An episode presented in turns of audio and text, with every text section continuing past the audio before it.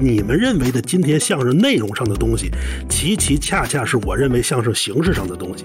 真正相声这门艺术传承的内容上的东西，应该是他对幽默的理解，他语言的节奏，他对任何俩人对话当中一些应激的一些反应。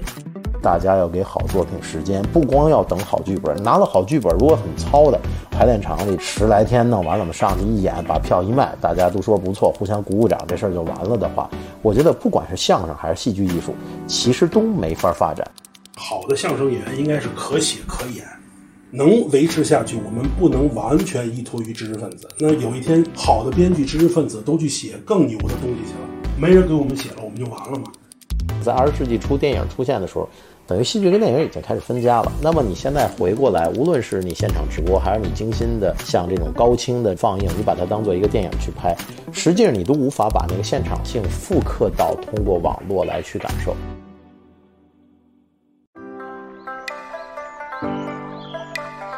言之有物，不止硬核。大家好，这里是新周刊硬核读书会 FM，我是好汉，我是董木子。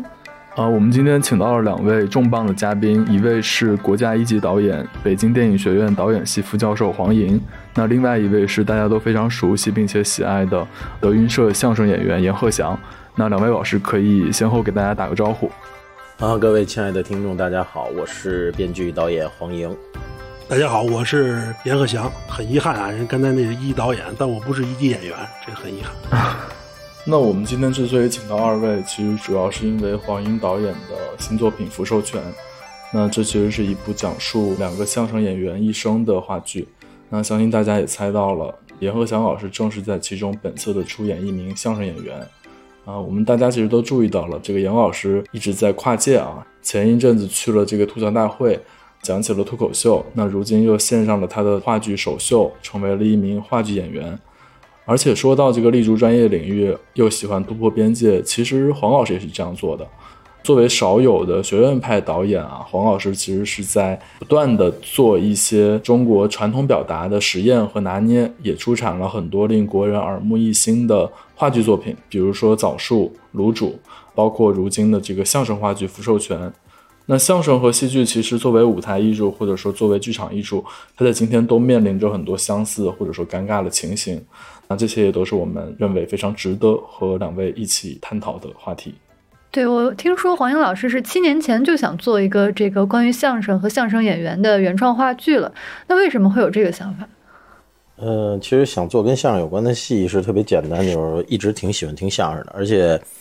我喜欢听相声那个时代呢，其实听相声没有现在这么方便。嗯，每天的收听渠道其实连人样都见不到。就是那会儿好像广播电台有一个空中笑林栏目吧，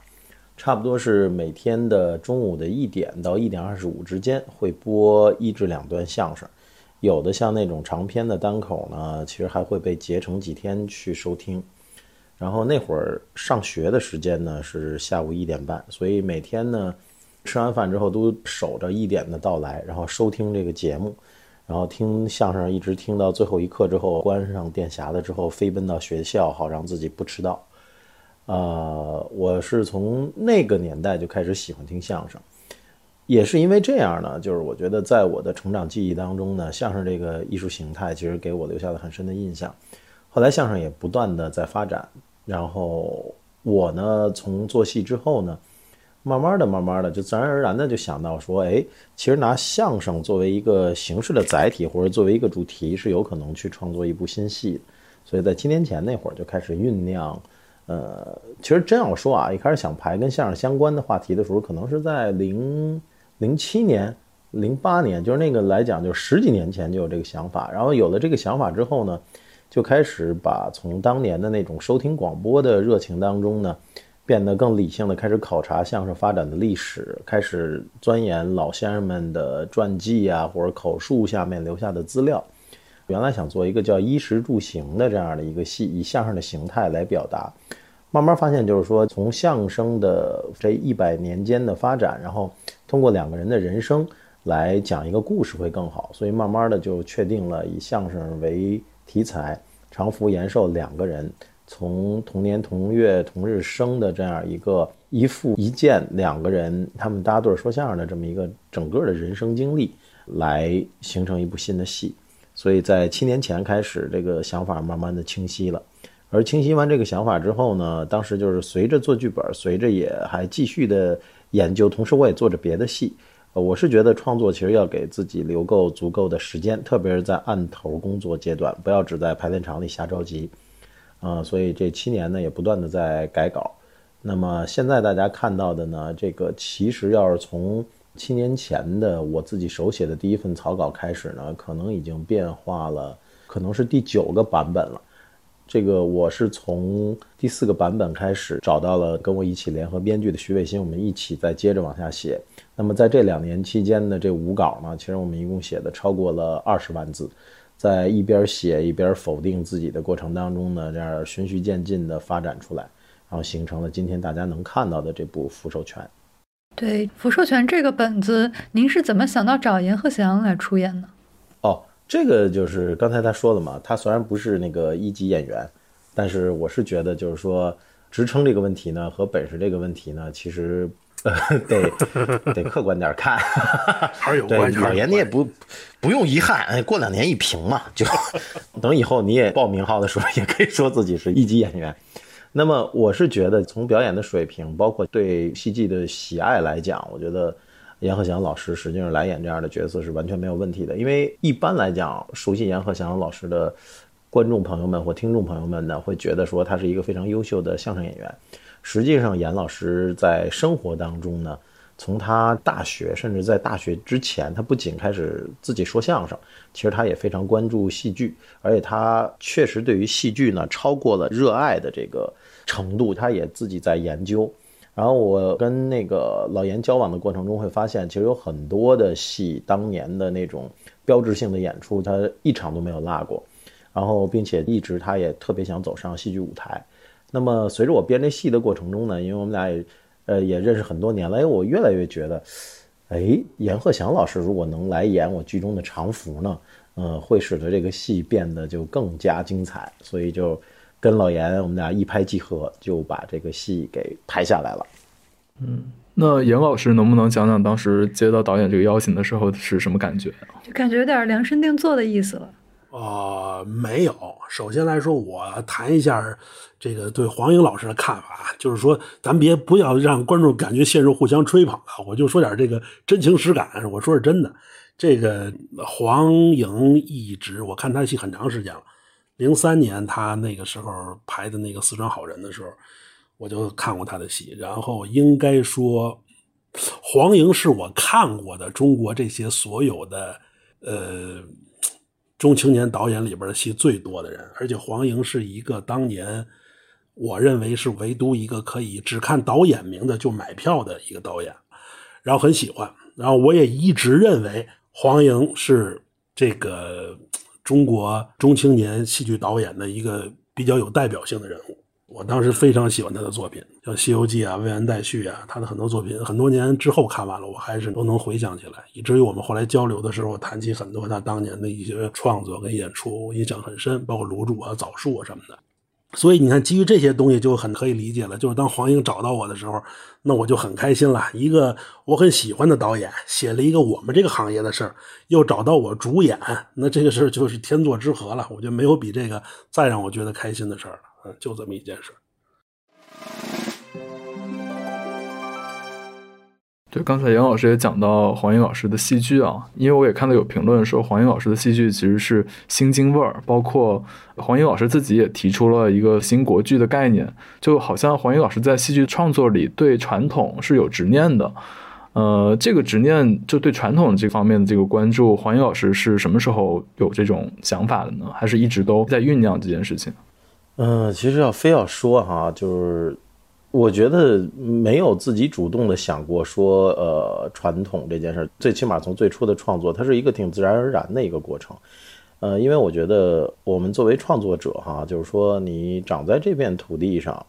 嗯，说一个听起来好像土的掉渣儿的形容哈，就是你是这片土地上长出来的庄稼，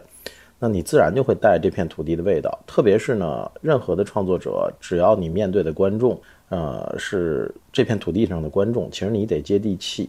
对于我来讲，就是说，我觉得创作不是这个只是充满精英意识的曲高和寡。我觉得我是为大众来服务的，我本身也就是一个普普通通的大众当中的一员，感动我的事儿，我才会拿出来去做。所以在这么一个情况下呢，我确实是没有在一开始的时候想过说我要把传统怎么样。然后就像您刚才问我说做浮世全这样的戏的时候，是什么想起动相声？您看我一追溯，我想到的是小时候去听电匣子，呃，有很多传统的东西，其实它跟我们的生活挺贴近的。我们只不过是把我们的生活往前做了一个延展。说句实话，呃，为什么会那么关注传统？后来会有意识的开始关注，就是因为要创新。因为我觉得创新这件事情，其实不是因为就是说你做一个跟前人不一样的，你要想做的在前人的基础上有所突破，你得先了解一下前人做了什么。然后通过这样的研究，你会发现哇，前人其实做了很多已经超出你想象的了不起的事儿。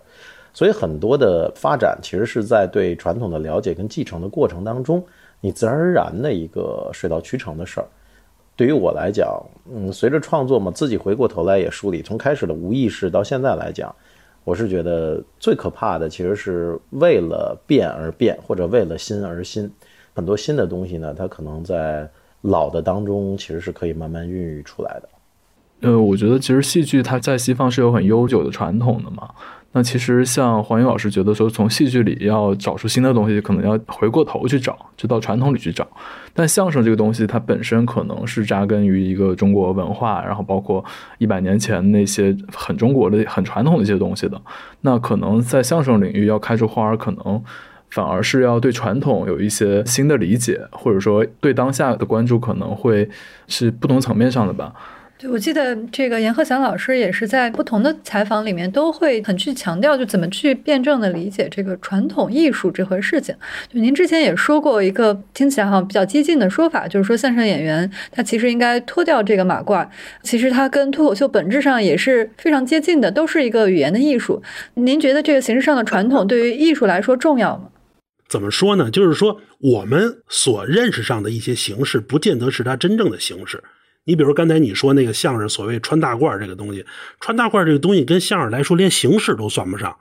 它就是因为过去的时候穿便装，大褂是便装，甚至那时候说实话有一点什么穷的相声演员啊，真正的相声演员撂地没有好衣裳穿，他可能下台连双正经的鞋都没有。那时候知识分子穿长衫穿大褂，相声演员可能觉得上台要穿一件像知识分子的好衣裳。他才去找一件大褂跟长衫上去去说，所以说你看你们所认为的相声今天穿大褂这件所谓形式上这件事儿，反而跟这件艺术本身没有任何关系。它跟内容有关系吗？没有关系。跟你说的是什么？没有任何关系。我们所认为的真正的今天所认为的形式，我觉得可能比如说是，呃，基本功。啊，你要练贯口，你要练嘴，你要练俩人的这个配合，要练这些经典的段子。这个其实是今天的形式，就是你们认为的今天相声内容上的东西，其其恰恰是我认为相声形式上的东西。其实真正相声这门艺术传承的内容上的东西，应该是他对幽默的理解，他语言的节奏，他对任何俩人对话当中一些应激的一些反应，每个人他语言的魅力，他组织语言结构的方法。这是他真正内容上的东西，嗯，刚才你还要问什么？对，就您觉得这个相声、脱口秀、话剧演员这三种表演的体验，是不是有一些共通的地方？就是对呀，没有任何区别。你可以把演讲也算上，就是说我们今天能不能光聊一个人站在这儿说话，你爱听不爱听这件事儿？我们只聊这件事儿，我们不聊他说的是相声，他说的是脱口秀，其实都是一个人站那儿说嘛，卖你票。你觉得你想不想花钱进来买？就这一件事儿嘛，对不对？我觉得把这些边界打破的话，会更利于所有这些语言类这些个表述跟艺术形式互相的发展。你搁句时髦的话说，其实是停止内卷嘛。如果不打破这些边界，自个儿行业内这种一定会卷起来。把这些界限打破，大家可以停止内卷，都关注一下别的行业的事儿，然后我就会关注内容了。我们就关注内容，好听不好听，好玩不好玩了。我觉得我挺同意刚才老严说的，比如穿大褂这件事儿，这就是说从研究传统来讲，咱能发现什么？其实他刚才说了，因为文人是穿长衫的，那么相声艺人在特别穷的时候，他肯定是买不起长衫的。那么为了吃饱饭，穿着什么短打扮，肯定就开始说了。然后开始呢，可能有一点钱的时候，能治行头的时候，接着在说这事儿的时候，其实他在街上撂地的时候可能很寒酸，但是呢，穿起长衫来讲，像一个文化人来讲，他其实有一个体面。而且把大家聚在一起的时候，你看的时候，你自然就会把它跟壮劳力们、苦力们这些凭力气吃饭的人之间做一个区隔。可能这长衫就从这样慢慢的形成一习惯下来了。但是我们今天在看的时候，其实我们并不知道说，原来在那个年代，就长衫跟短打之间本身有一个文化人和一个卖体力之间的这么一个区别。那我们今天来看，它就变成了一个形式上的衣裳了。那么这个形式上的医生，刚才提到了，说演讲也好，脱口秀也好。其实我们在今天看的时候，我们不知道这样的，但是我们可以通过今天的装扮去发展今天的各样的艺术形态，甚至包括相声本身。而且，其实相声本身，咱大家也见过那种不穿长衫的，或者说长衫跟别的相配合的。我觉得当这样在做的时候呢，任何的艺术形态也好，或者说像严老师说的，我们更没有分别心。我们一个人站那说话，怎么能让人爱听？我们怎么能让人爱听？我们怎么去穿？怎么去说？我觉得这样的话就会有新的、更多的无限可能性。嗯，我觉得两位谈到这个其实特别有意思啊。其实回到我们这个戏剧《福寿全》本身，它从一八九零年代开始讲起，一直到一九八零年代结束，可以说是一段两个小人物串起的这个相声史诗吧。如果说的，如果是这么评价的话，我记得严鹤强老师也说，演这部话剧其实让他回顾了一下相声的历史。因为我记得建国之后，这个话剧里面常服的隐退，其实某种程度上。就感觉是造成了传统相声的缺席。那电视台记者来访那个桥段，似乎跟呃历史上这个新相声崛起的阶段是相互印证的。延寿从前被视作下九流，那如今被称作了艺术家，这其实跟新中国之后相声改造小组有关系。联系到刚才两位讲的，其实某种程度上，从穿大褂的这个平头百姓这种就是非常底层的这个形象，其实某种程度上相声改造之后。精神上，他是穿起了长衫的。那，嗯，严鹤祥老师其实对这方面谈到蛮多的。那严老师能不能给我们的听众也普及一下，讲讲这个关于这个新相声的事情，就是也跟这个话剧的相声史的东西有关？啊，如果就是聊新相声的话，其实相声在旧社会没有相声这个词儿。就今天相声这个词儿究竟哪天定义成这两个字的，也有待考证。那时候叫听玩意儿，根本就没有这个词儿。包括曲艺这个词儿，也是解放以后。新中国了，我们的文化部门为了挽救这些艺人，给这些艺人地位再归类，给定的这个词儿。相声在旧社会很简单，就是一个人站在地上，靠说笑话、说这些东西，让别人给我钱，我能吃饱饭。到最后，行业越扩越大，引入了一些别的创作，甭管是文人的创作，一些高雅一些创作，导致了有一些新的内容。然后解放以后，新中国成立了，有这个相声改进小组以后，实际上是。新中国的这些艺人为了提高自个儿的地位，就是说旧社会的东西不能说了。如果你还想生存的话，那你就要说好的东西，你要受新社会劳动人民大众能接受的东西，其实也是一种自我的改观。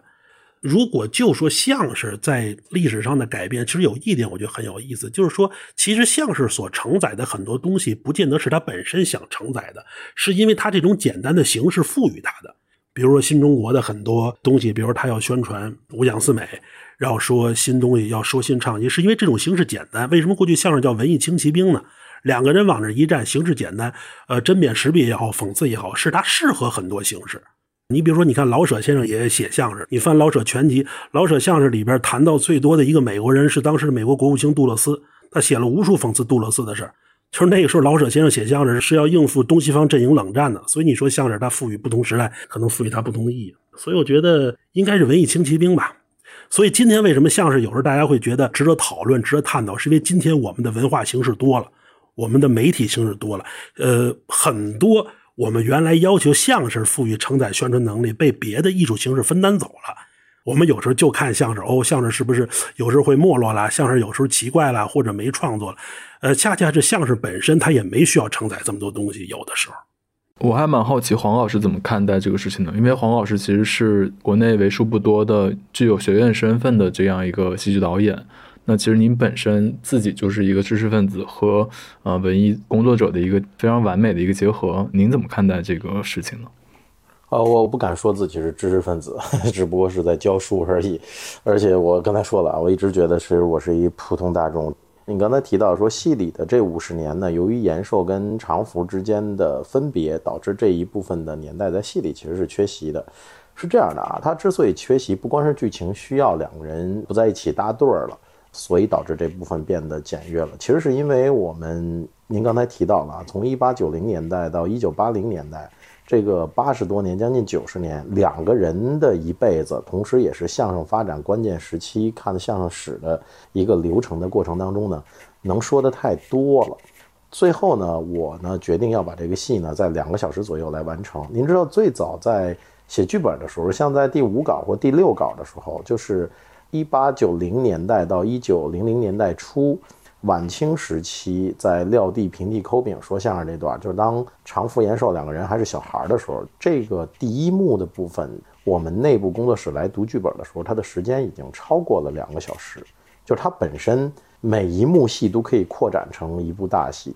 我在中央戏剧学院读书的时候，我的研究生导师丁如老师来看这个戏的时候呢，然后我在门口接他。他说：“哎，你给我介绍介绍这戏。”然后就说到这儿了。然后他当时就表示说：“哎呀，这个现在就是从演出的条件不具备。如果演出条件具备呢，可以其实把常福延寿两个人的成长分时期，每一个时期都可以做到一个两个小时左右的大戏。那么现在呢，其实还不具备这样的观演环境或者习惯。为什么？包括我说这个。”后来我跟老徐一起写的这五稿会超过二十万字，如果连着我前头的草稿的话，那其实可能要将近三十万字。为什么会这样？就是因为它的容量太大了，好东西太多了，你往里写的时候，经常是先把它写进去，之后呢，你忍痛做一次删减，然后重新再调整，重新来出发，所以导致呢，这个新相声这五十年呢，在戏当中有点说呃一笔带过了。但是我想说，其实这五十年间，其实对于相声的发展是极为重要的，从一个老百姓自己为了填饱肚子，呃，只是靠说话就能挣到钱吃饱的这么一个艺术样态，也随着整个中国的发展，它告别老的农耕文明，一步一步的向现代化走来的这么一个过程中，等于说既是时代的洪流。也是所有为相声做出过贡献的艺术大家们，包括随着这个生活一起成长的观众们，其实它是一个互动的结果。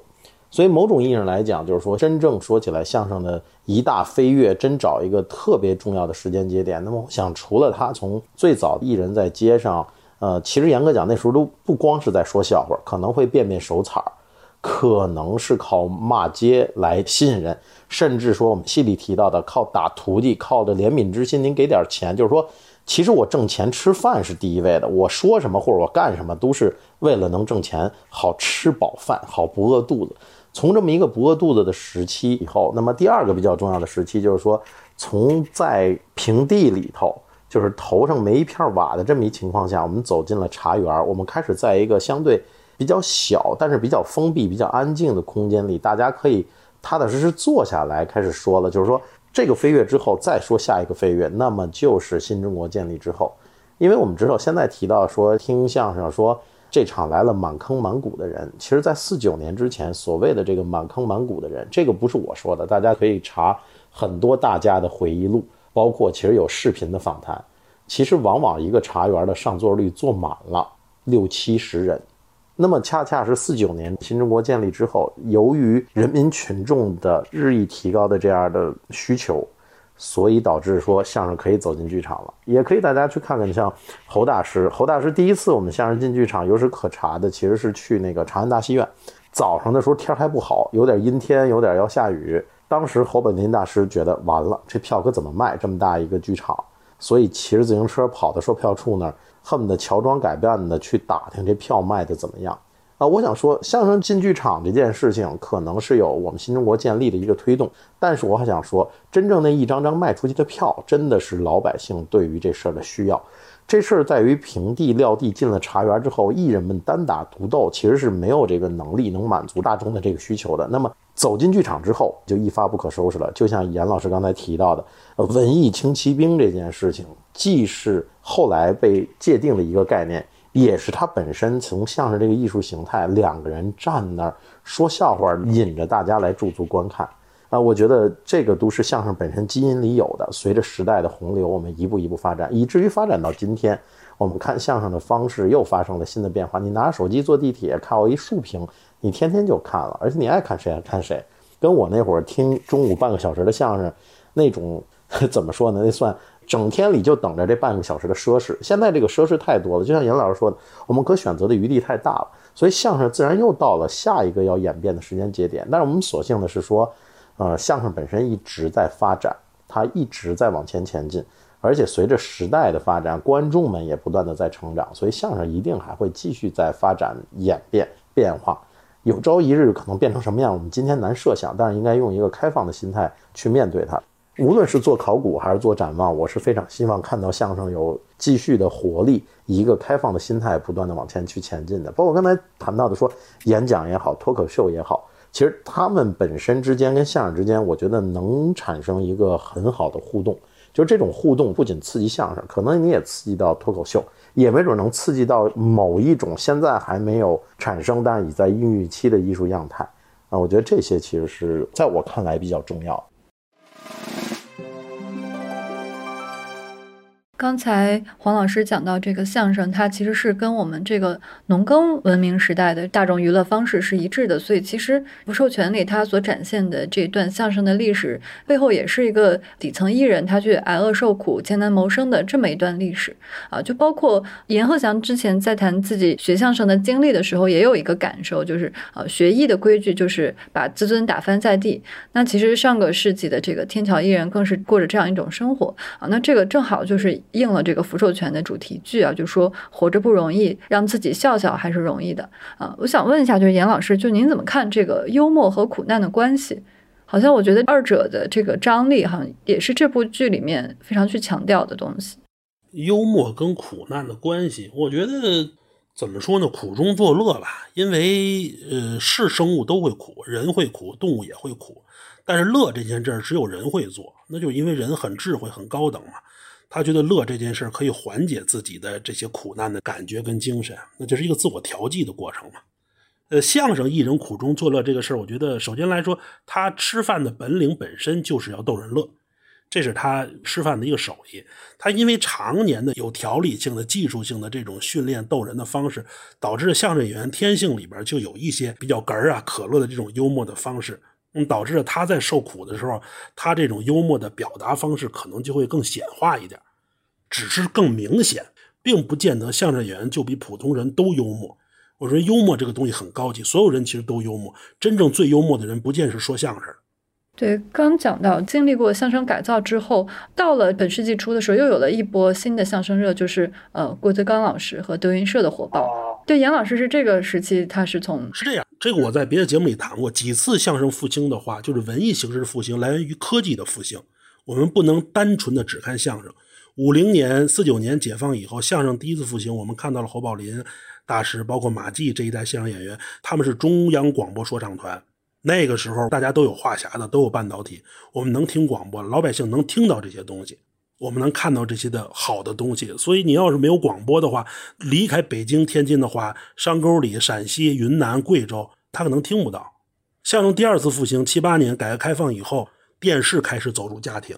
我们家里有了黑白电视机，我们开始有了彩电，那个时候开始有了晚会相声、电视相声，我们看多少节目都是从那儿看到的。牛群、冯巩、笑林、李国盛。呃，我师傅何耀文先生、石富宽先生，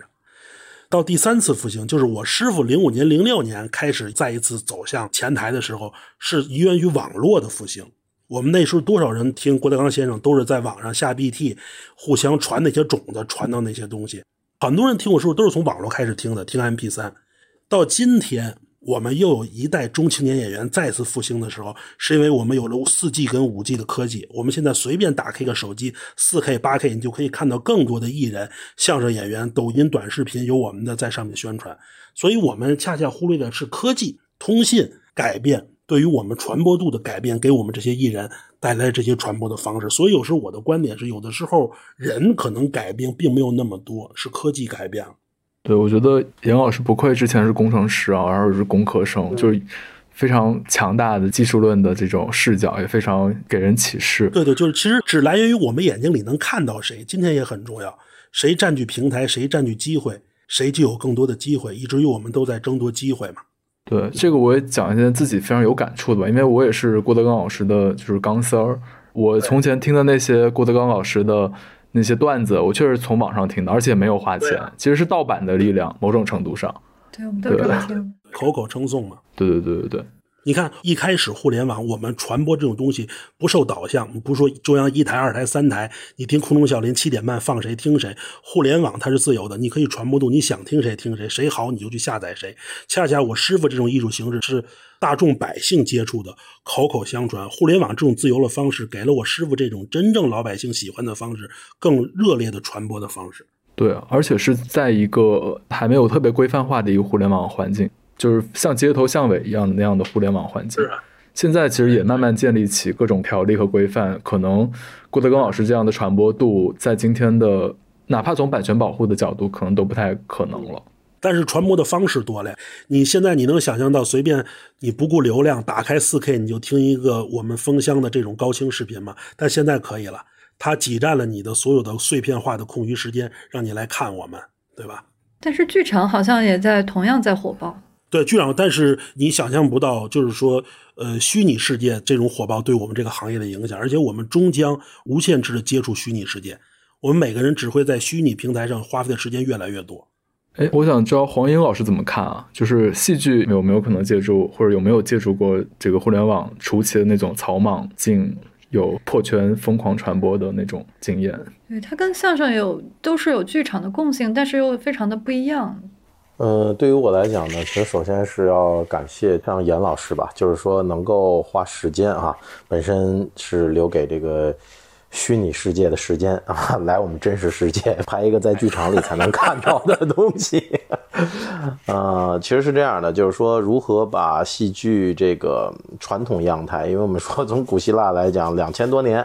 然后从中国来算呢，就是真正的其实是一个戏曲的样态的建立呢，基本上大家公认是在南宋时期哈，就是这呃一千年和这个两千年之间发展的这个艺术形态呢，坦白的讲，在随着这些技术革新的时候呢，其实不少的人都希望能够把这么一个很原始、很传统走进剧场感受现场的这么一个艺术样态戏剧啊，怎么能通过互联网也好什么去传播？所以呢，其实从电视时代就开始了，就开始出现了像现场直播呀。咱们现在网络技术发展起来，就更加的推波助澜了。但是我个人在这里来讲呢，对于戏剧的这种传播呢，其实没有那么乐观，就是跟新技术的合流。因为坦白讲，你会发现一挺有意思的事儿，就是在二十世纪以前呢，所有的戏剧大家呀，你去查，不管他干不干导演，干不干演员。其实往往呢，大师都是剧作家，呃，比如像莎士比亚呀、莫里埃呀，其实他们本身不仅是编剧，虽然当时没有叫导演这个名字，他们承担了很多导演的职责，甚至干了制作人的事儿，并且他们本身也是演员。但是你一提戏剧史上的大师，你提这俩来讲，这俩都是耍笔杆子的。其实现实远远不止这样，因为剧本写作其实是一个一度创作，那么它立在舞台上，经过二度创作，是把白纸黑字变成活生生的形象，在空间里活人跟活人相遇的这么一门艺术。可是这事儿呢，就是说在二十世纪以后。就变得不同了。你去看二十世纪之后出现的大师呢，你能想起来的什么彼得·布鲁克呀，包括像我的先辈林兆华老师啊，包括在前面就是为我们那个中国戏剧民族化探索开山立派的焦菊隐大师啊，这些大师们他们往往是导演，不光是中国，就是国际上和中国整体来讲，二十世纪之后大师们导演就开始占据一席之地了，甚至已经替代了剧作家成为主流的书写戏剧史的时候，为什么会变成这样？是因为二十世纪开始，我们可以通过机械复制的影像，我们其实开始有了电影，然后慢慢的又发展成靠打开电视，到今天通过网络的短视频形态，就是真人的表演可以被记录下来之后，其实在电影诞生之初就开始进行了一次跟戏剧之间的分流。你去看那会儿的大的这个讨论也好，或者说电影的运动也好，就是。它的发展，它也要求它自己这门艺术跟技术强烈结合之后，跟戏剧之间的不同，它要找它的合法性，要找到它自身的优势去不断去发展。电影院其实它本身是个剧场，就是大家聚在一起，不再看活人了，看事先拍摄好、剪辑过的，每次都可以不断的被机械放映出来的影像。那么。当家里有电视的时候，等于这部分观众又被分流了，所以电影跟电视之间其实又开始了新一轮的发展跟进行。那么，原来我们看一部剧作的时候呢，你走进剧场，其实某种意义来讲，很可能看故事就可以满足了。但是现在，如果真人表演的叙事，我打开手机就能看的话，我凭什么要进剧场看？所以这给所有的剧场的工作者带来了一个新的难题，就是我们怎么能让观众进剧场看？那么在这点上来讲呢，在保留两千多年传统的戏剧文学性的这一脉的同时，我们现在突出说，我们跟电影也好，跟电视也好，跟网络也好，它最不同的是，我们这是活人跟活人相遇。虽然你坐几站车吃多少饭，然后到这儿才能凑得这么一来看不容易，但是今天看的这场演出的独一无二的你的切身的体会，是通过别的介质载体你无法看到的。所以现场性被突出来之后，导演这个负责二度创作的领导者等于站到了前端。那么戏剧其实在二十世纪之后的合法性一直在强调自己的现场性，就是你要在现场看，你要进入剧场那个空间看。演员与观众每一次相遇都是活生生的真的。那么随着技术的发展，现在我们为了发展整个的行业也好，或者说跟技术合流，这样能够让整个戏剧的行业蛋糕摊得越来越大的时候，当然等于带来了一个新的问题，就是在二十世纪初电影出现的时候。等于戏剧跟电影已经开始分家了。那么你现在回过来，无论是你现场直播，还是你精心的像这种高清的这种放映，你把它当做一个电影去拍，实际上你都无法把那个现场性复刻到通过网络来去感受。我个人对这事儿的预计就是说，技术如果再往前走一步，比如说前一阵儿，现在有点冷却了，像 VR 这样的技术，就是说。身临其境不仅是通过一个观看平面来带来，而是被包裹在当中，你能够有沉浸的感觉。通过带上这个设备，你身临其境的坐在其中了。通过这些视听嗅味触的感觉记忆，让你真的能够把这个虚拟的世界跟现实的世界开始混淆的时候，那么那个时候很可能戏剧就可以通过机械复制的这种技术的发展。再往前迈进一步，那么从目前来讲，我觉得其实现场的演出是有绝对不可替代性的。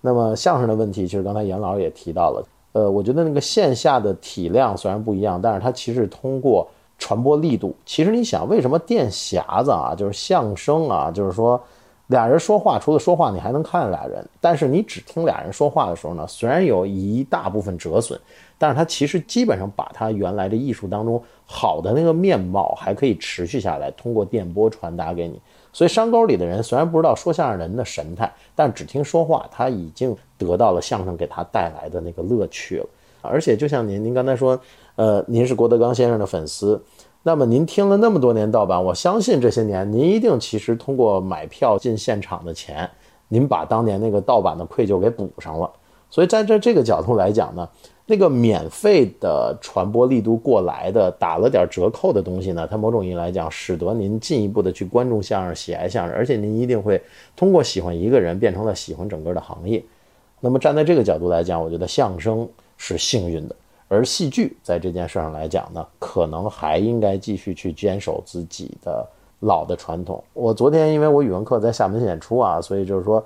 在结束之后。跟原来我教的一个学生，他在语文课里给我演出，本身他也给我做编剧，像我跟他一起写了《点心》这个戏，就是他在说零八年的时候，我们一起在排第一版，就是北京青年戏剧节的开幕演出《西游记》的时候，他是我学生，当时他是零六导演系本科班的，那么骑着自行车，然后我们俩在往金五星，你看我亲自骑着自行车跟他我们一起去买道具，还跟人一起砍价的时候。在遇到一红灯的时候停下来，他当时说有一画面印象特别深刻，就是夕阳洒下来，说我当时大言不惭的 就着夕阳跟他说：“哎呀，干戏剧这个行当需要的首先是热情。”那么我想说，昨天因为也有感而发，昨天因为跟高了聊起这件事儿来讲，那么时至今日而言，其实依旧是我觉得，就像为什么上来也感谢阎鹤祥老师花时间来演一部戏呢？就是干戏剧而言，需要的其实还是热情大地，它是一个。以热情为基石的一个创作，啊，期待着有一天它能跟新的技术去合流，这样的话它也有新的发展。包括我本人在自己的创作当中呢，经常也用现场的实拍、实时剪辑的方案，通过切换台，我们通过摄像机把演员的表演拍摄下来，然后通过现场的剪辑，让演员的表演和自己的影像，甚至是说像我给国家大剧院做那十字街头，跟老的影片一起形成一个表演的并置。这样的话呢，能够让戏剧的表达手段，或者说让它的内涵跟外延更多的往外去扩。但是我也期待着我们这个行业跟技术河流质变的那一天。嗯，我觉得黄老师刚刚讲那个其实特别有启发，特别是关于戏剧相比相声而言，那个现场性很难复刻的那一点。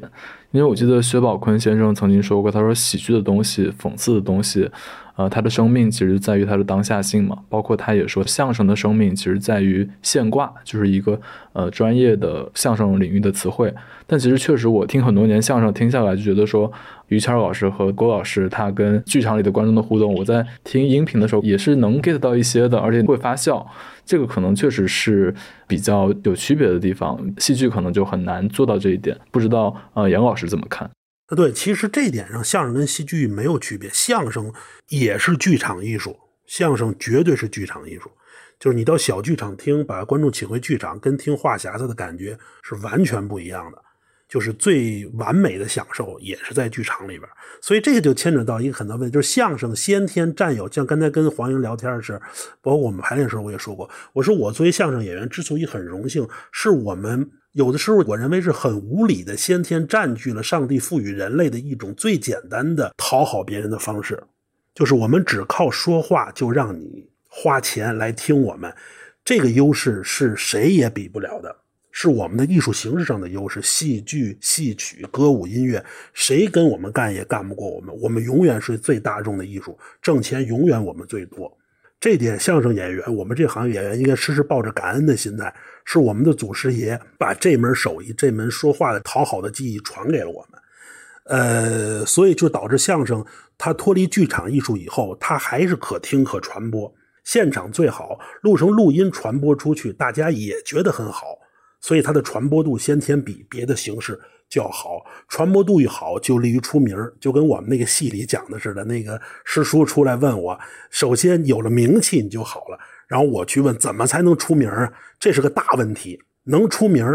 人的状态会改变。整个行业的状态会改变，挣钱不挣钱是不一样的。所以相声之所以能几起几落或者很繁荣的走到今天，跟历史上的人我们都过得很好有很大关系。我们很多人都出了名，都赚了钱，都受到了社会的赞誉。我们有了心情，有了能力跟时间改变这个行业，锻炼这个行业，出很多新作品。所以说，这还是艺术形式本身赋予我们。那我们再回到郭德纲老师造就的世纪初的那波相声热吧，因为我们知道杨老师其实也正是在那个时期转行去干相声的，包括是听郭老师的相声。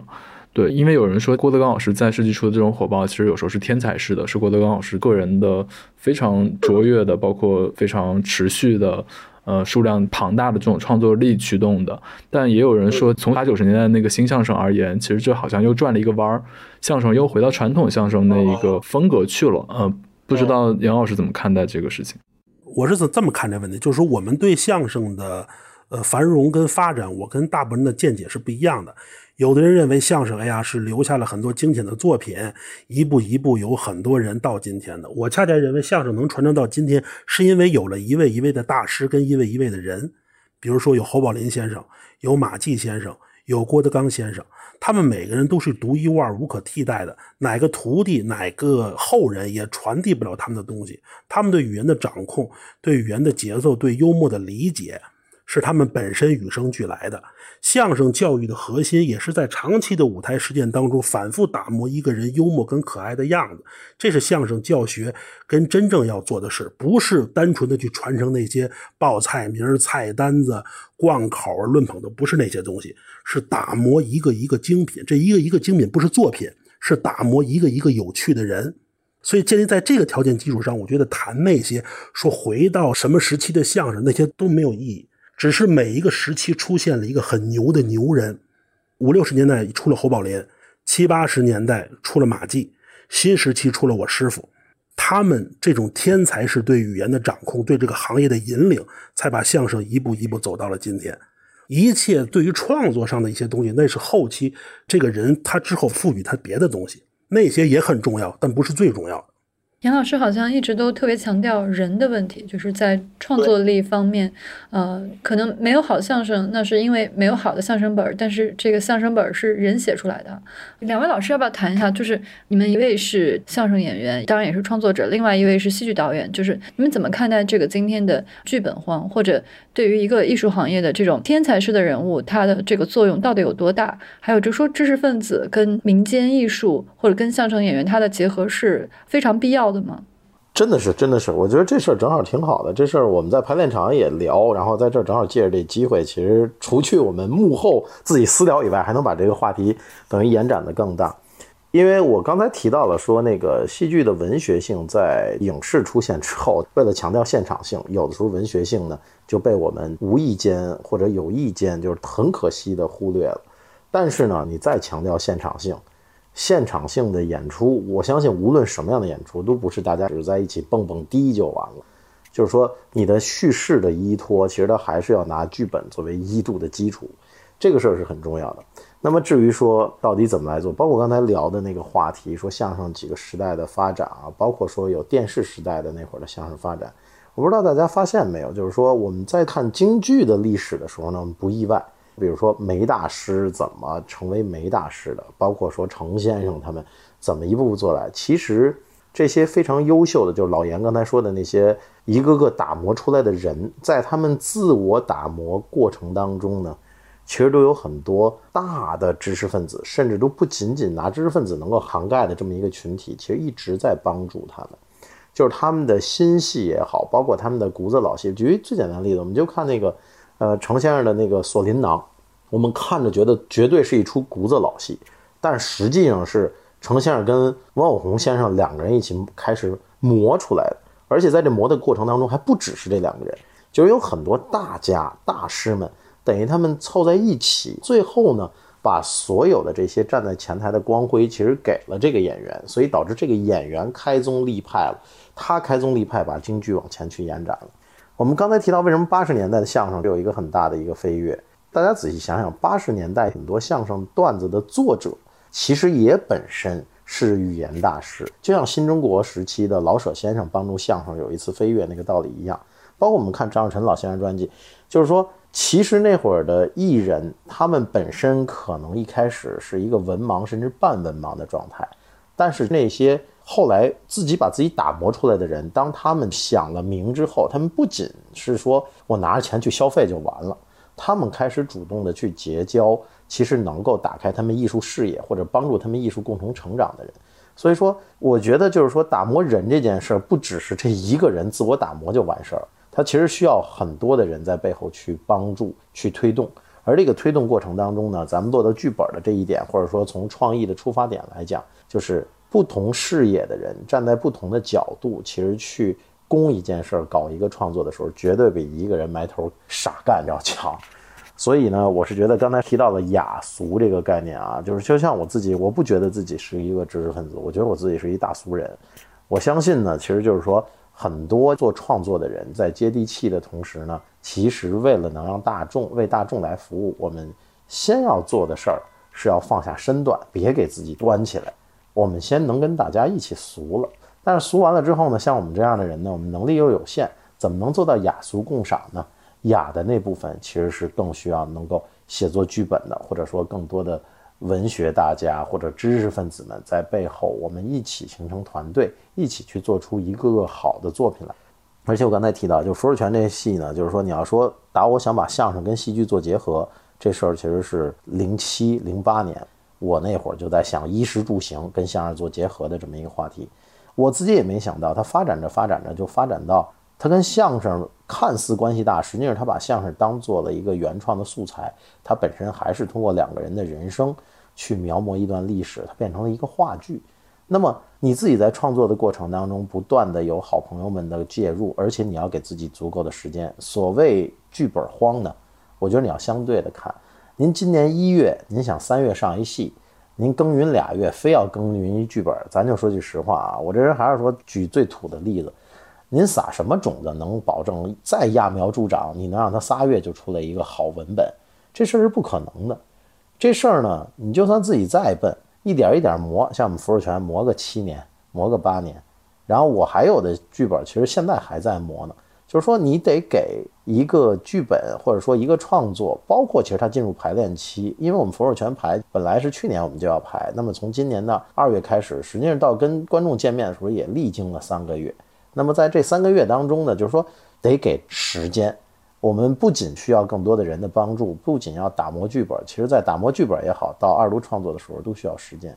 因为相声呢，说句实话啊，我不是行里人。恰恰是因为童言无忌吧，我也不懂行，所以我说了什么话呢，也不至于大家来挑理。我觉得相声也是，刚才提到说他曾经被叫做文艺轻骑兵，在我看来他现在也是，因为简单直接、多快好省，直接就上台，直接就见效果。那么每一次站上舞台的时候，我其实觉得，如果相声在很快的能站上舞台，一对搭档在捧逗之间跟观众，刚才说宝坤老师说的那个，就是现挂也好，在这个互动当中。能够贼住了最重要的作品，你不断的反复打磨，而不是说完一遍，当时大家乐了就完了的话，我相信那样的话，未来会出更多的相声精品。我们去看，比如说常宝霆先生或怎么，我们现在能找到影像，八十年代初期刚跟电视做结合的时候，你看他们的演出，你会特别的诧异，既有刚才薛宝坤先生说那个跟观众的现挂部分，而且你会发现很多东西特别死刚死口，而且死刚死口到。你都相信说他们是对着镜子，一定反复排练过很多回才能演到这份儿上。其实我在想说，我们现在是忘测了，其实不用找镜子，观众其实是最好的镜子。当你对着线下的观众，你一场一场的磨磨个一百场，你这个段子说了三百回了，你自然而然的能形成死的节奏、死的尺寸、死的钢口，那个是经过千锤百炼的。那个定型其实它不是个死的东西，它是从活的跟活人的一步一步交流当中一点一点固定下来的。我就觉得，其实大家要给好作品时间，不光要等好剧本，拿了好剧本如果很糙的，我们排练场里，比如说十来天弄完了，我们上去一演，把票一卖，大家都说不错，互相鼓鼓掌，这事儿就完了的话，我觉得不管是相声还是戏剧艺术，其实都没法发展。所以说，剧本荒的这一概念呢，它背后呢，除了我们创作力啊确实需要提高以外，其实可能也是我们是不是太心急了？我们是不是看着地里庄稼不蹭蹭长，就自己心里特虚？有的时候有很多事儿是要花时间的，很多概念是无法拿着一个现在的金融概念强行的一套就可以把数据翻翻的。我们要给自己足够的时间，让自己的创作慢慢的酝酿发展。嗯，我觉得黄英老师今天讲的特别好，而且我也忍不住让我又想引用之前在一个访谈里看到薛宝坤老师说的一句话，他说：“雅意藏伪，俗意求真。”就是雅的东西很容易藏的一些很虚幻的东西，但俗的东西很有可能也是求真的。那不知道严鹤祥老师怎么回应黄老师刚才说的这些问题？黄老师不是外行啊，他从他对这个我们排练当中，刚才他说实话，他不是外行，他对相声其实很理解，他这点观点跟我是一样的。呃，薛宝坤老师说的非常对，相声最高阶层的东西是现挂这些东西，这些东西就恰恰是刚才我说的，我们对于节奏的掌握，对于应激的一些下意识的反应是最高阶层的东西。但相声基本原则就是我们本分上表演的东西应该是完全排演好的，就像刚才黄颖老师说。说的那个是，因为任何艺术形式都是给你排演时间，你的义务就是在下面反复锤炼、排练好，奉献给观众。今天可能恰恰我们很多演员做不到这一点，还是因为节奏太快了，我们节目产出也太快了。我当时学艺的还是反复锤炼、反复打磨。一个节目要演一百次，精确到你的眼神的位置跟你手的动作、画的节奏完全一样，那才叫一个好作品，并且效果可保证。就是做到熟能生巧，巧能生精。什么叫精啊？在熟的情况下才叫巧，巧的情况下才有精。你的现化变化是在死刚死口的基础上。那现在可能我们很多人做不到这一点。嗯，再说一下剧本荒那个问题。我不是搞戏剧的，但我知道可能现在好剧本确实不好拿。我只说我们创作上遇到的问题。像八十年代，如果那时候你买报纸的话，你发现每个报纸上的投稿都有相声。那时候全民的作家都在写相声。老舍先生五六十年代也写相声。老舍先生那是可以争夺诺贝尔文学奖的中国的那种地位的作家。今天你会想到一个可以有诺贝尔这个文学奖的这种实力的作家去写相声吗？你觉得很荒诞。但那个时代就是这样。那为什么呢？因为那个时候我们剧作家我们的产出的需求的量没有那么多，我们能写的作品可能只有相声、小品文啊，还有对口词，只能写这些东西。所以大家疯狂的人才涌上的这种创作力，很多大作家都写过相声。那么今天这个时代，不是说我们斩断了跟知识分子来往，是因为编剧的输出的渠道也多了，有影视，有编剧，那还有几个亿的编剧电影等着你，谁还来写相声呢？呃，也是暴露了我们这个行业本身的一个弊端。我向来的观点是，好的相声演员应该是可写可演。能维持下去，我们不能完全依托于知识分子。那有一天新时代来临了，好的编剧、知识分子都去写更牛的东西去了，没人给我们写了，我们就完了嘛。所以你看，真正的大家都是自己写。马季先生一辈子写了几百段相声，没有这样的天才了。我师傅所有作品没有用过别人的，全是在自己写。说的更严肃一点的话，这个行业的最低标准应该是自个儿写的东西自己演。但是可能这么多年，连一个最基本的标准我们都没有达到，应该是我们以后努力发展的方向。所以说，每个演员自己可能变不成知识分子，自己可能变不成学者型演员，但在未来的过程当中，我们要努力把自己变成这种能力的作家，再去上台演出。到那个时候，衡量一个合格相声演员的要求就更高了，那这个行业到那时候就好。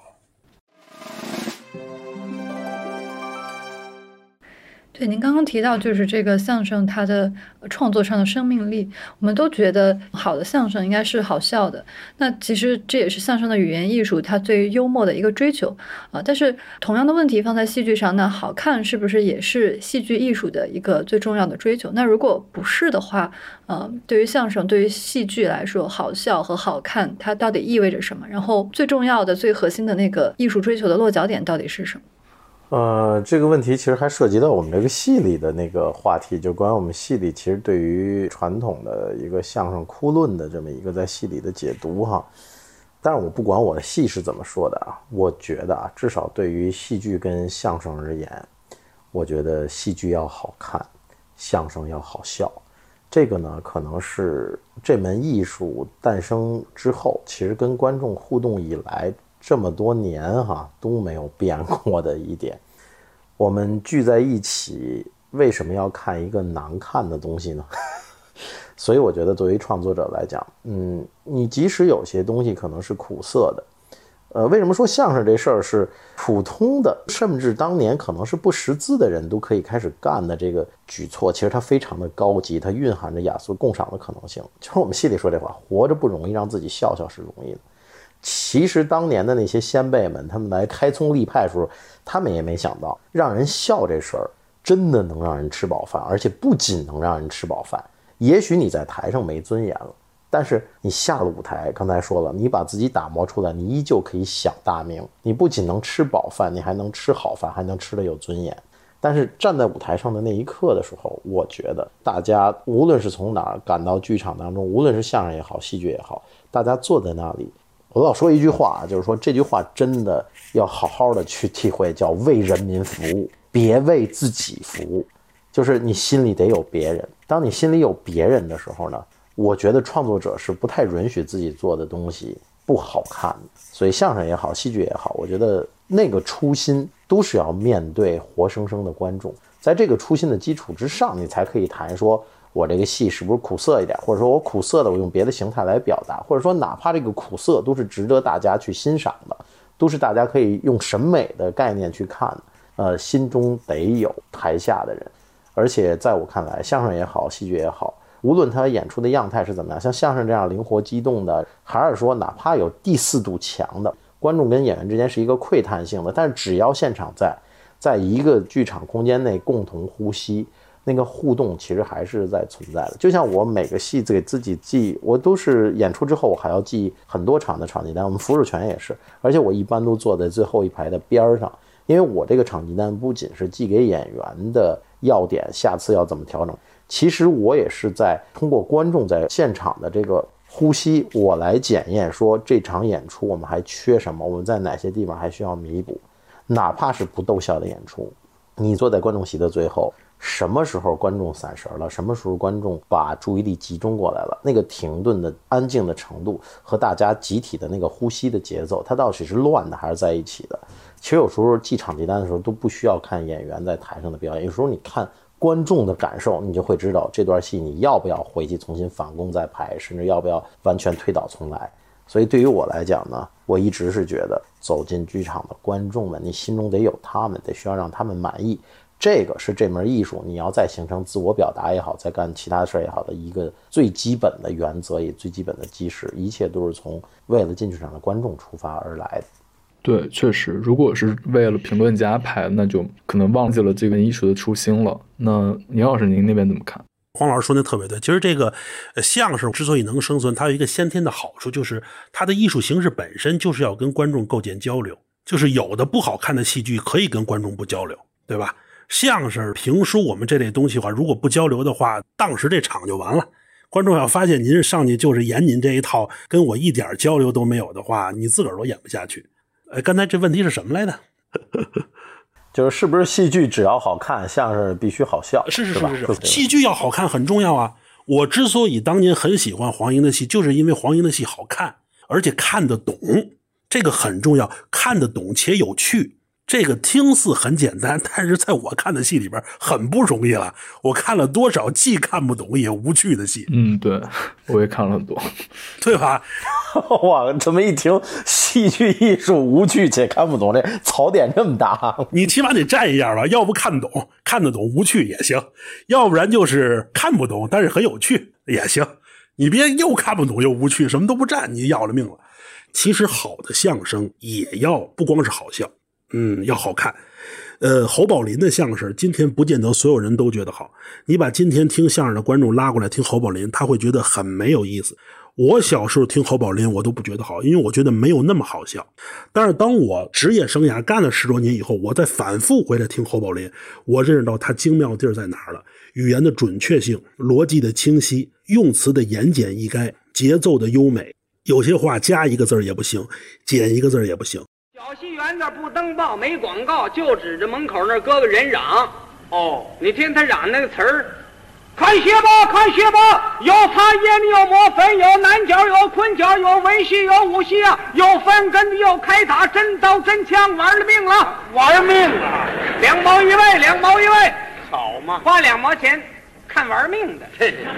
你说这叫什么玩意儿呢？就说是啊。侯宝林、马季，我师傅优秀的相声演员都是天才的语言大师，所以很多人会听着我师傅的相声入睡。入睡这件事需要很可笑吗？不见得。他觉得这种节奏跟这种安逸的感觉很好。听侯宝林的相声也是一种享受。所以那时候很多相声大家都说，好相声不见得有很多的包袱。我年轻的时候不理解，我越干越理解这句话。所以好的相声应该是语言的精品，反复拿出来听都是觉得是一种享受。就是语言的东西，相声的东西是应该真正可以留下一些非物质文化遗产精品的东西的。嗯，包括我也想到，就是杨鹤祥老师曾经也说过，今天的演员和观众好像都缺少了一些延迟满足的能力。这其实是不是跟黄老师刚才讲创作者有一些拔苗助长的那种状态，是不是也是能勾连上的？好像这个观众的心态也不一样了。就比如说严老师之前好像也多次批评过，就是这个呃相声的粉丝现在也有饭圈化的这个取向。这个饭圈这个东西吧，我觉得我不妄加评论，因为这个其实跟我作品本身有没有关系了，这是观众层面的东西。观众他因为什么进场买票，他因为什么坐这儿看，这个我干预不了。你懂我说的意思吧？呃，买票就是对的，人家花钱进来了，人就有理。人坐这为什么买票？我觉得是人家的问题。演员只能要求自己。呃，观众认为东西不好，是因为我们没有把好的东西带给观众。观众认为不爱看你，爱看他，你觉得他不好，是因为你还不够好。这就是我的个人观点。再有一个，刚才你要说什么来着？延迟满足。哦，延迟满足这个事儿是很重要的。其实相声这个东西带来了一种幽默上的延迟满足。比如说，我们听马三立大师很多单口的话，你听个十分钟，你听那个挠挠啊，包括那逗你玩前面都没有包袱啊，就为等最后那一个。那时候的观众可以等，呃，觉得听那一下也很爽，很舒服。今天的观众等不了了，你把马三立今天拿回来，说逗你玩，说挠挠，说两三句，下边观众就玩手机就不听了。没办法，我们今天这个艺术形式被快节奏的生活方式消费了，各种生活方式我们都会即时满足，点外卖马上就到，热了开空调马上就凉。科技改变我们太多，人被惯坏了。导致我们在艺术欣赏上我们也等不了了。呃，这就是带给我们的改变。所以相声是很讲铺垫的，我们要三翻四抖，我们要铺词是垫稳了，把包袱抖出来，那种带给人的愉悦跟享受，可能今天的很多观众我们也不想去享受了，或者说我们不是不想去享受，我们不需要了，我们有更多快节奏的享受方式，刷抖音、刷短视频，几秒钟每个都是包袱，五秒钟就过一个，我也喜欢那个，那个来得快，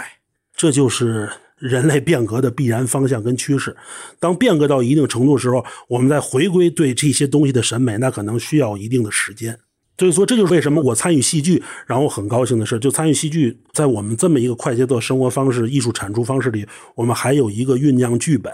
大家围读排练，然后这么长时间以后产出一个东西呈现给大家看，以致我最后一场时候，我愿意在剧场落幕的时候，我愿意剧场再坐一会儿。我享受落幕，整个大幕全落幕以后，整个这件事做完以后那种满足感，这种延迟满足带来的感觉，那是我几个月酝酿过来的这种完成的满足感，这个是金钱衡量不了的。对，我觉得严老师讲这个有点醍醐灌顶的感觉呃，可以这么说，就是说，其实听相声对整个的，就是大的文艺复兴其实是有帮助的。而且我回味一下，感觉我身边真的很认真的爱听相声的朋友，就是能接受那种铺垫的，然后能欣赏到那个包袱的趣味的朋友。其实大家好像都普遍有蛮有趣味的，就不光是对相声，对其他领域，包括看电影、看戏也好，都会有更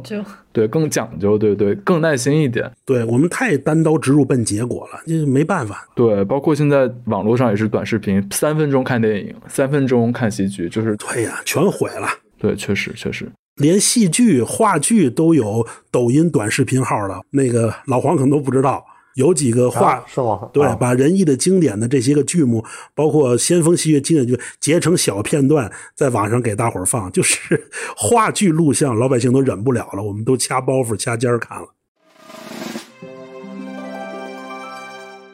其实我们接着还蛮想跟两位探讨一个，也是最后一个话题吧，就是因为之前看杨老师在一个自述里提到了一个挺重要的命题。严老师说，就是传统相声里很多伦理梗，包括相貌嘲讽，包括一些旧生活的呈现，包括托妻献子啊，对这种伦理关系，包括对女性的，比如说一个丑男他配一个美女，或者一个丑女找了一个男的，可能是一个笑料。那这些笑料其实虽然说。有来自传统相声的那种生活俗气里的巨大魅力，也正是相声的很大的一个魅力之一吧。但是在今天这个时代呢，其实确实面临着冒犯女性、政治不正确、冒犯弱势人群，乃至一些身体不健全的人群的这个问题。这其实也更广义上而言，所有的艺术只要具有讽刺性，都面临冒犯他人的风险嘛。那这也不是相声本身面临的问题。所以说，两位老师也都可以聊聊在这个问题上的看法。这个问题其实很有意思，就是首先来说，相声之所以在传统作品上有过一些类似的问题，是因为过去的群体固定。那时候女人不让听相声，那时候茶馆一听相声，我们之前如果有堂客嘛，女性叫堂客，说有堂客在有些节目我们就不说了，或者说我们先把堂客请出去。单有一类话是要把女观众请出去的话，所以就是小范围群体嘛。你说的更什么点？那时候相声就是男人讲给男人听的，他自然会有一些。擦边球啊，偏油腻的一些东西，但是相声今天变成一门大众艺术，走入大众视角了，那我们就要去做改变啊！而且对于女性的一些的关怀，是因为过去女性的相声演员没有关注女性本身的创作内容啊，呃，所有女性相声演员都在模仿男性相声演员，没有一个女今天真正的说能出于终生在女性视角跟女性观点上创作女性题材的相声演员。他从创作到演出都是女性化的，这可能是脱口秀比我们占便宜的地方。然后，之所以更你像说的一些啊冒犯啊，嗯，包括说弱势群体啊，包括关怀的问题，我一直认为这就是演员素质问题。那个年代演员都是文盲，演员温饱都吃不上，演员没有上过学。那么今天那个时代，演员不一样了，演员要有高素质。所以我说，演员要提高的素质是什么？人文素养跟科学精神。就跟我提到，可能是牵扯到一些上学的问题。那演员要上学呀，学校教你是什么？也学校就是教素质，教你如何做个人。我们都讲做艺先学做人，上哪儿去学做人？学校教做人，教育学做人，社会教你学做人。你要先做好人，再去做你的艺。你的创作，你做你的艺，是从你做人方面反映出来的。所以演员今天缺乏人文关怀跟科学素养。有了人文关怀跟科学素养以后，才能创作出来真正雅俗共赏、具有关怀情节、还真正幽默、高级幽默的东西。哦，对，那其实也想问一下黄莹老师，因为刚才您也很强调这种戏剧的所谓的文学性，那其实文学它也是有一种求真的一个东西，是它的精髓嘛。那但是真的东西可能是会冒犯到人的，但它也确实是某种生活的真实，反而是可能有一些政治正确的东西，它可能是一种假装。那黄老师怎么看待这个问题？呃，因为我觉得就是刚才提到的这个说，比如说伦理梗呐、或者说对于女性的可能以现在的观点来看的不尊重啊，我觉得严老师说的很好，就是当年的观众群和创作者是为谁服务的，跟这个有关系，并且其实啊，咱布莱希特有一句名言叫“吃饱肚子再谈道德”，就是当年是相声的艺术就是为了吃饱饭而产生的。所以，当一个人饿肚子、吃不饱，他面临生存问题的时候，我觉得，说实话啊，就是说，不管当年的用意是什么，这个可能我们也无法站在另一个道德制高点上去批判。那么，随着相声发展呢，我们到今天了，相声演员们其实不仅能吃饱肚子，而且还能吃的挺好的。在这个情况下，那么确实要想一想，有很多老的段子应该怎么说。而且这个怎么说呢？不光是一个女性观众走进剧场的问题，其实它也是一个人类发展的大势所趋。我们每个人都更需要自尊自爱，也需要互尊互爱。所以自然而然的，就是说相声传统艺术一路走来，它怎么在继承中发展？这个课题其实是给所有的相声创作者们，我觉得是一个很好的课题。而且这个课题会，我觉得在近几年当中，其实会越来越尖锐，甚至说要迎来某种改变。那么可能莎士比亚当年我们看啊，莎士比亚写《威尼斯商人》的时候，坦白的讲啊，你好好的看一下这剧本，你并不会觉得说他是在替夏洛克这样的犹太商人树碑立传，而经过时代的发展，还是那个文本。然后呢，我们今天呢，却在这里读出了对于犹太商人的关怀，所以他的文本可能并没有进行什么本质上的修改。而实际上，随着再次的解读和再次的演绎，它有新的可能性。这个可能对于相声的一个发展，可能是一个启发。有很多老段子，不见得是要完全把它废掉不演了，而是你采取一个什么样的方式、什么样的解读去演，它有可能依然能让那些老的为了吃饱饭而出现的那些段子，在今天还能展现它的光辉。其实，包括我，我觉得我一直是一个。顺应时代，顺应大众，跟着老百姓一起同呼吸共命运。我一直是这么一个观点，就包括刚才说，我们说饭圈文化也好，或者说观众的耐心降低，包括刚才我听说这个戏剧也有抖音的那种集锦号了，是这样的，就是说作为一个创作者，在创作的时候难免会说，哎呀，如果我们要能怎样就会更好了，有一种仰天长叹的无力感。当然，我们换一个话题去说，比如说饭圈，一个人。他有特别掏心窝的喜欢另一个人的这个需求的时候，如果他能喜欢你，那我觉得其实得有种感恩的心。我们不管催生他背后的原因是什么，你被需要了，就这件事情，我觉得这本身是挺让人感动。被需要之后可能会带来很多的麻烦，但是你被需要了，我觉得这件事儿还是应该去拥抱的。包括说戏剧哈，或者说相声，大家刚才说了，可能是。短时间之内不能吸引注意力，就很难继续下去了。那么他给我们的要求就是，我们如何能把想原来娓娓道来的东西呢，既能娓娓道来。也要把大家的注意力抓过来，而且还有一点就是说，我们的心态也别太急。像刚才主持人就说到的，就是说，随着爱听相声之后，现在他跟他的朋友们也开始说，觉得听着觉得马三立先生他们那种最后只有一个大包袱的相声听起来其实是一种享受。随着喜欢的人越来越多，